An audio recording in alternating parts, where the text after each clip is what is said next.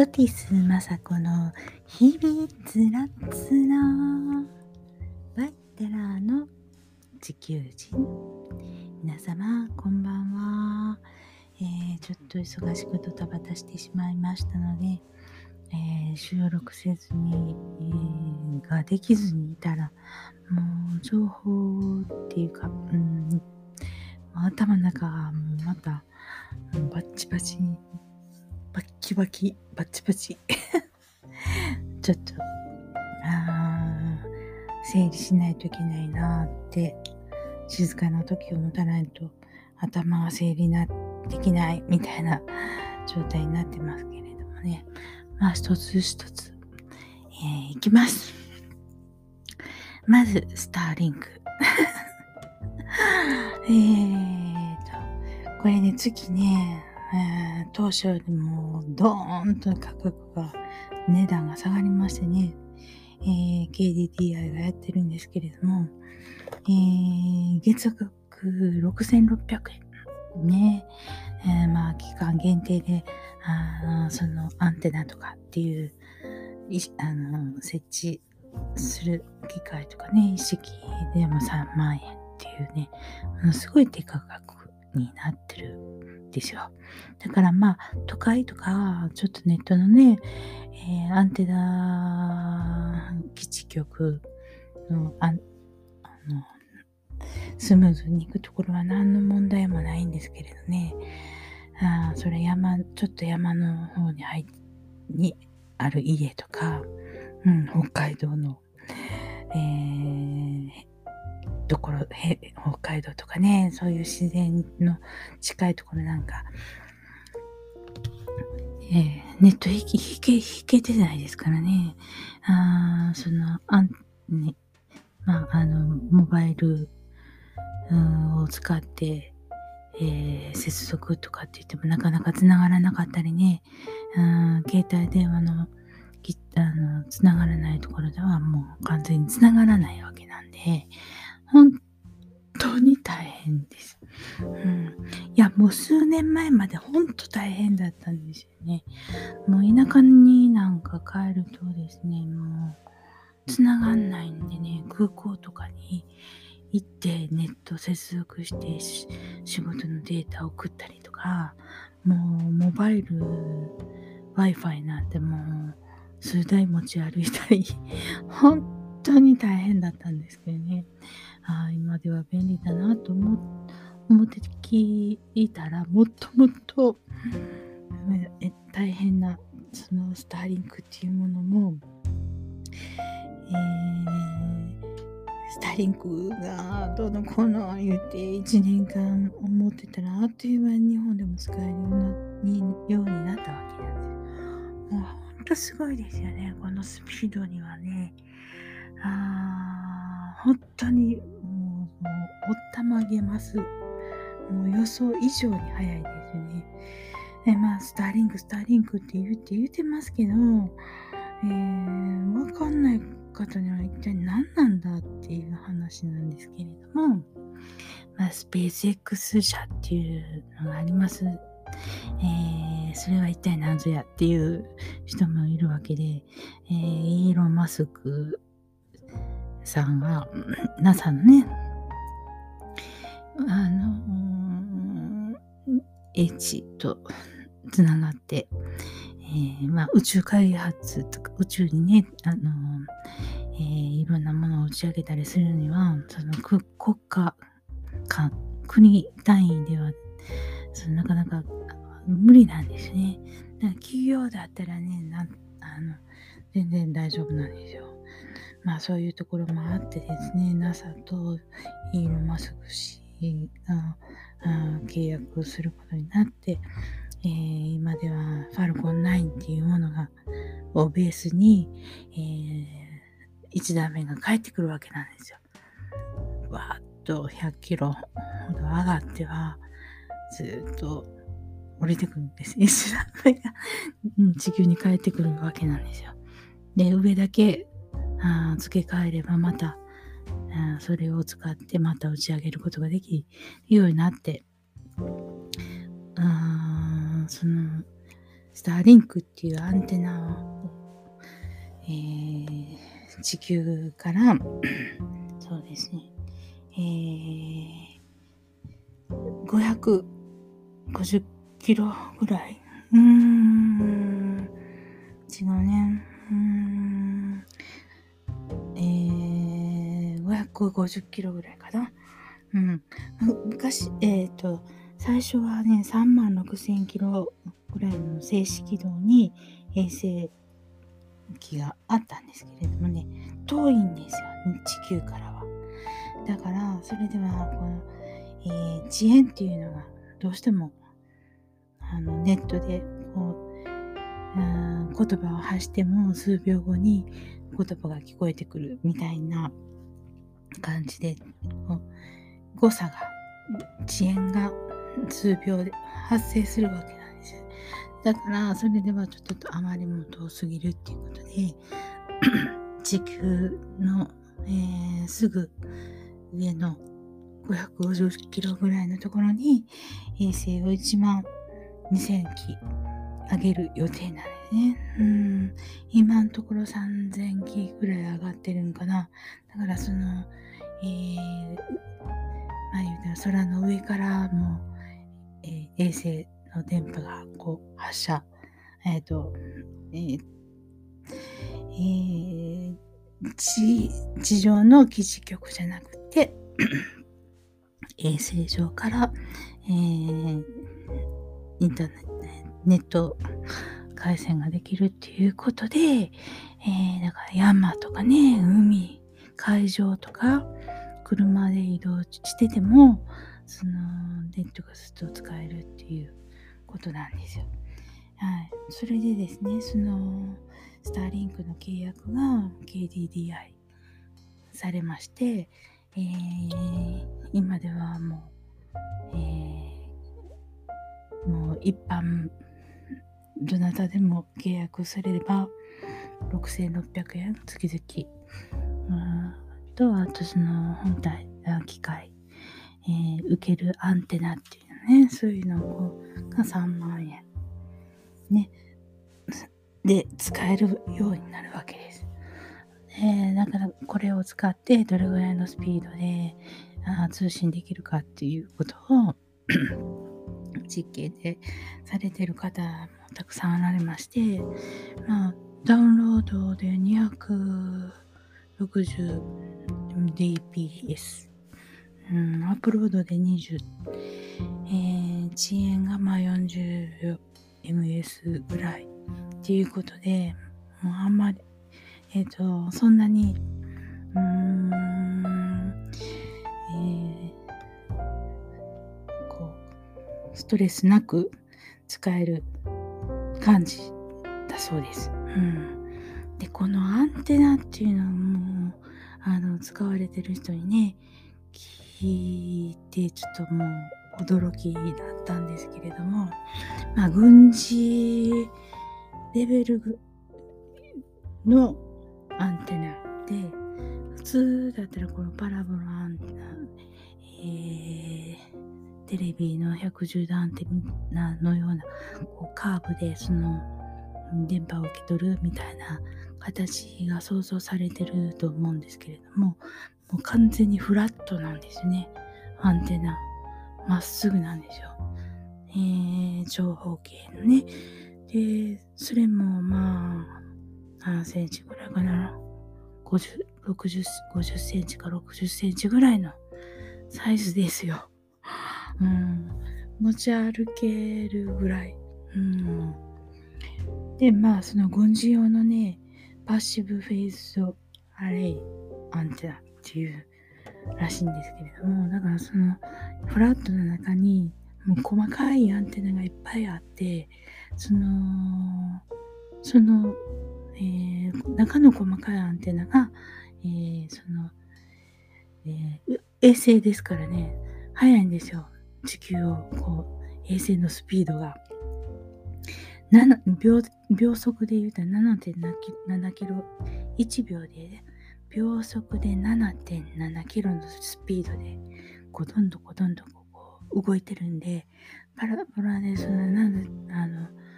追えないんですね。だから、その、細かいアンテナが、その、自動的に、え、方向をキャッチして、えー、通信を受け取るみたいな、もう軍事軍事レベル的なものが、図の技術が一般の誰もが使える アンテナになって、えー、販売されていると。いやー、もう、ひっくり返りそうですよね。ほんとひっくり返りそう。うん。で、まあ、その、1万2000機もそれをあげるんだなんて言って言ったらね、そんなんもう落ちてきたらどうすんねんとか言うて、あおじいちゃんおばあちゃんが言いそうですけれども、これまたすごくってですね、えー、イオンス、イオンスラスターっていう、まあ、あの、はやぶさとかにもついてた、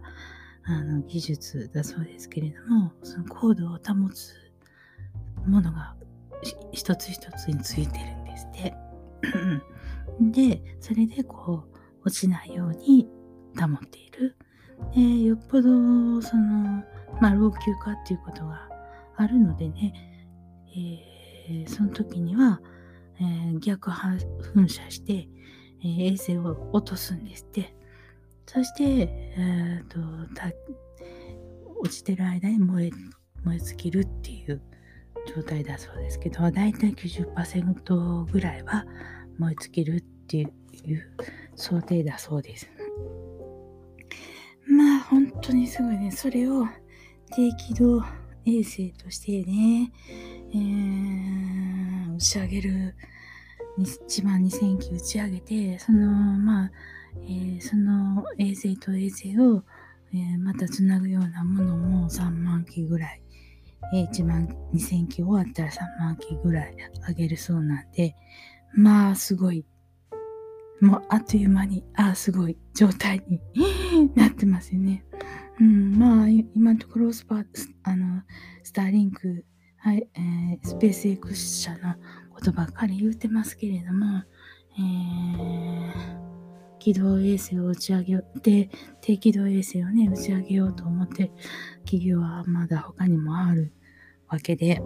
うん。まあそこは法人に向けた、あのー、ことをさされていくみたいなことを言っていますけれどもね、ほんとすごいです。で、まあ、その、スターリンクで、まあ、その、個人の持ってるアンテナが、そのスターリンクとこう、アクセスしして、するんですけども、それもまた地球上の基地局ににまた電波を受けて、で、サーバーそれがサーバーに行ってですね、そして、まあ、あの海外とつながるときはアメリカのか、え海底ケーブルで行くみたいな今、そういう状態ですけれども、それがもう、えー、ていうのかな、月とかね、火星とかに、まあ、基地ができたらですね、あそういうこともいらなくなって、まあ、第2世代になったら、その衛星から衛星へもう飛んで地上の基地サーバーっていうのはいらなくなってくるんじゃないかって言われてますけれどもね。いや想像以上に早い。想像想像以上に早い。毎日こういうようなあのー、技術的にも、うん、まあえー、テテクノロジーの話もいっぱい聞くので、うわーって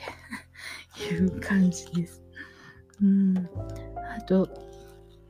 それと伴って、えー、地球は地球でいろんな、えー、変化をしているわけで、うん、それもちゃんとしっかり受け止めていかないといけないなとか思っています。えー、地上ではですね、えー、先日何日かちょっと私はこれは何日のことかわかんないんですけれども、えー、千葉で熊本ラジオの AM、えー、英語講座が千葉で聞こえたらしいんですよ。もう900キロも離れてるんですよ。その電波が熊本でのラジオの電波が千葉で拾えたっていうんですね。これは一体どうなんだっていうことです。だいたい朝6時ぐらいだったそうですけれどね、あの紫外線が、まあ、一番少ない時間帯だそうなんですけれども、まあ、このオゾン層っていうのがね、えー、10キロから15キロぐらいのあの地上お空にねあってでその上50キロから500キロっていう間を電子層 電離層って呼ばれてるそうなんですよ。で、えー、この電離層ではね、えー、酸素とか元素とかこうブツブツっとこうぶち切れてまた違う形にくっついてっていうことをする層層電離層っていうのがあるそうなんですけれどもその途中の60から90キロのことを D, D 層90から130のことを E 層 ABCDE E ですね。E 層と呼ばれてるんですけれども、えー、この90から130キロの E, e 層 ABCDE ね E 層にはあの紫外線によってその酸素がブツッと切れて違うものとあの結合してでそれがオゾン層になっていくみたいなそういう層なんですけれどもそれの D 層が消えてしまってたんじゃないかと、まあ、紫外線もあの、えー、少ない時間だったででいきなりその電波が、えー、90キロのこの E 層にぶつかって高いところまでこう電波が飛んだ。で千葉に聞こえたんじゃないだろうかっていう説なんですよ。それとですねまあそういうことが東日本大震災の半年ぐらい前にもあったそうでそれは神戸のラジオが北海道で聞こえたらしいね。うーんだからえーなんかちょっとそういうこともあるよ、うん、そういうこともあったねみたいなことを言っときます。そういう話もありましたよぐらいで言っときます。それですね、あとね、東京港の南、東京湾の南、えー、60キロぐらいに、まあ、伊豆半島があって、えー、その横に、あっ、豊島とかね、豊島、豊島っていうところのちょっと下あたりに、えー、大室出しっていうものが、あの、まあ、火山爆発の後の、こうカルダ、カルデラになったようなものが、その海底にあるらしいんですけれども、そこから温水が220度の温水が湧き上がってきてるそうなんですね。うん。これでですね、ま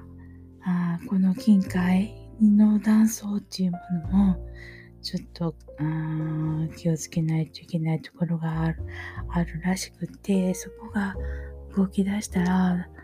えー、震度7、マグネチュード7ぐらいのものが起きるかもしれないみたいなことを言われてる人がいました。うん。まあ、そんなこと一つ一つ全部取り上げてたらね、みんな危ないことばっかりなので、うん、そういうことにいちいち心を乱れてたはダメなんですけれどもね、そういうことも、まあ知っといきましょう。うん、あ関心を持っておきましょう。うん、そして、えー、もうお金もね、うん、貯めないといけないけれども、お金よりも物を、備蓄品を買っておいてください。本当にどうなるかわかりません。うん。それとですね、うん、まあそういうことも、えー、概念っていうことですよ。うん。どういう概念で、あ人は動くかっていうことなんですけれども、まあ、うん、概念って言ったら言うたらもう、こう、標準的な、みたいなことですのでね、うん、えー、な物理的なこと、時間とかね、っていうのは物理的なことなんで、然の中身の自然と一緒にいれば中立でまたバランスが取れているのであいろいろあ科学とかその取り巻く状況とかもういろんなものはもうどんどん押し寄せてきますけれども自然の中にできるだけ行ってその人間としてのこう感覚、えー、肌感覚で、あのー、それをいろんな情報を中立させるような時間をもうぜひ取ってください。うん。子供でもね、学校でいろいろ勉強を教わってくるわけですよ。ね、これね、概念ばっかりね、頭ばっかりね、使ってたらね、本当におかしくなります。だから、勉強っていうのは概念をガンガン教えられるわけですからね。あもう、あの、時間が空いたら、もうぜひが、あの、自然ので、中で遊んで、その肌感覚として、えーいろんな、あの、人人が生きるための勉強を、あの、自然の中で学んでほしいと思います。もう、標準標準って言いますけれど、標準って一体何ですかって、ある人が言い出したからですよ。標準を決めようって。ある歴史上の人がね、標準をすればいいんだとか言ってそこから何でも何でもこう標準値を取るようになりましたけれどもうーんそれはもう最近です。本当に。うん。だからそういう標準っていうものができたために、えー、血圧が高いとかね。うん。コレステロールがどうのこうのとかいろいろ言われてあなたは病気ですみたいなことになってきて、良くないなと思います。うん。だいたいこう中学生ぐらいに、その、その、なんていうのかな、社会的な理理感が生まれてくるらしいんですけれども、ちょうど中学ぐらいの数数学でね、えー、2x, 2x イコール6 X は3ですよねっていうことなんですけど、もう、あの、うちの長女もそうだったんですけど、2となんでこう文字が出てきてなんでそれイコール6になるわけって X は文字でしょって言うんですよ。当たりなんです。当たってます。その通りなんです。3と文字文字と数字の3そんなんどうしてそれがくっついてあの計算ができるのってうん当たり前ですよね。でイコール A イコール B とかって言われてもねいえ A イコール B だったら A イコールは A でしょうって なりますよね。うちもだいぶ揉めました。あとね、すあの、何、えー、時速計算の話でも、えーえー、時速何キロで歩いたら、お野菜屋さんに何分に着くでしょうとかな、そういう文章問題とかもあったりするんですけれども、うちの娘なんてね、えー、っと、しんどくて、えー、止まったらどうなんの？とか 止まった時にどうすんの？そんな時間通りに行かないよとかね もうそんなこんなでね、あの人はね、絶対数学できなかったですね。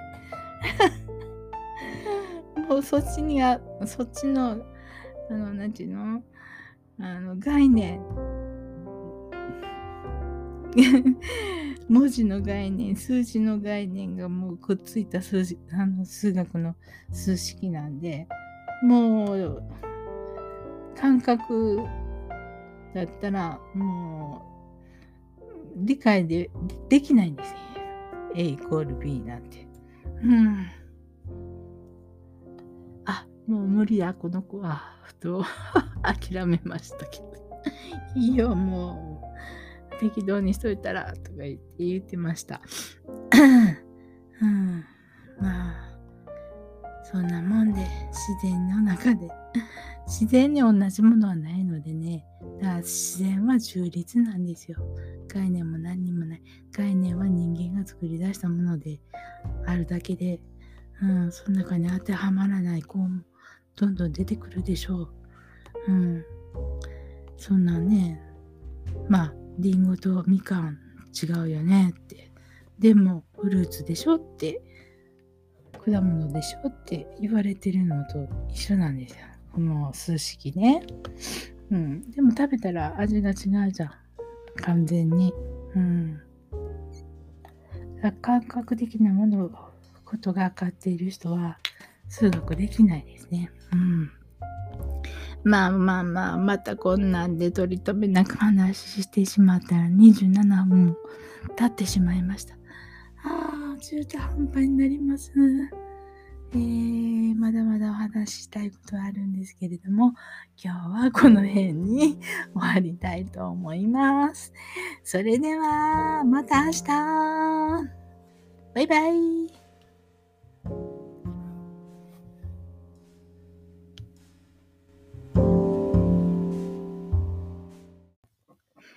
テラーの地球人のポッドキャストは、Apple Podcast、Google Podcast、Amazon Podcast、Spotify Podcast で配信しております。よろしくお願いします。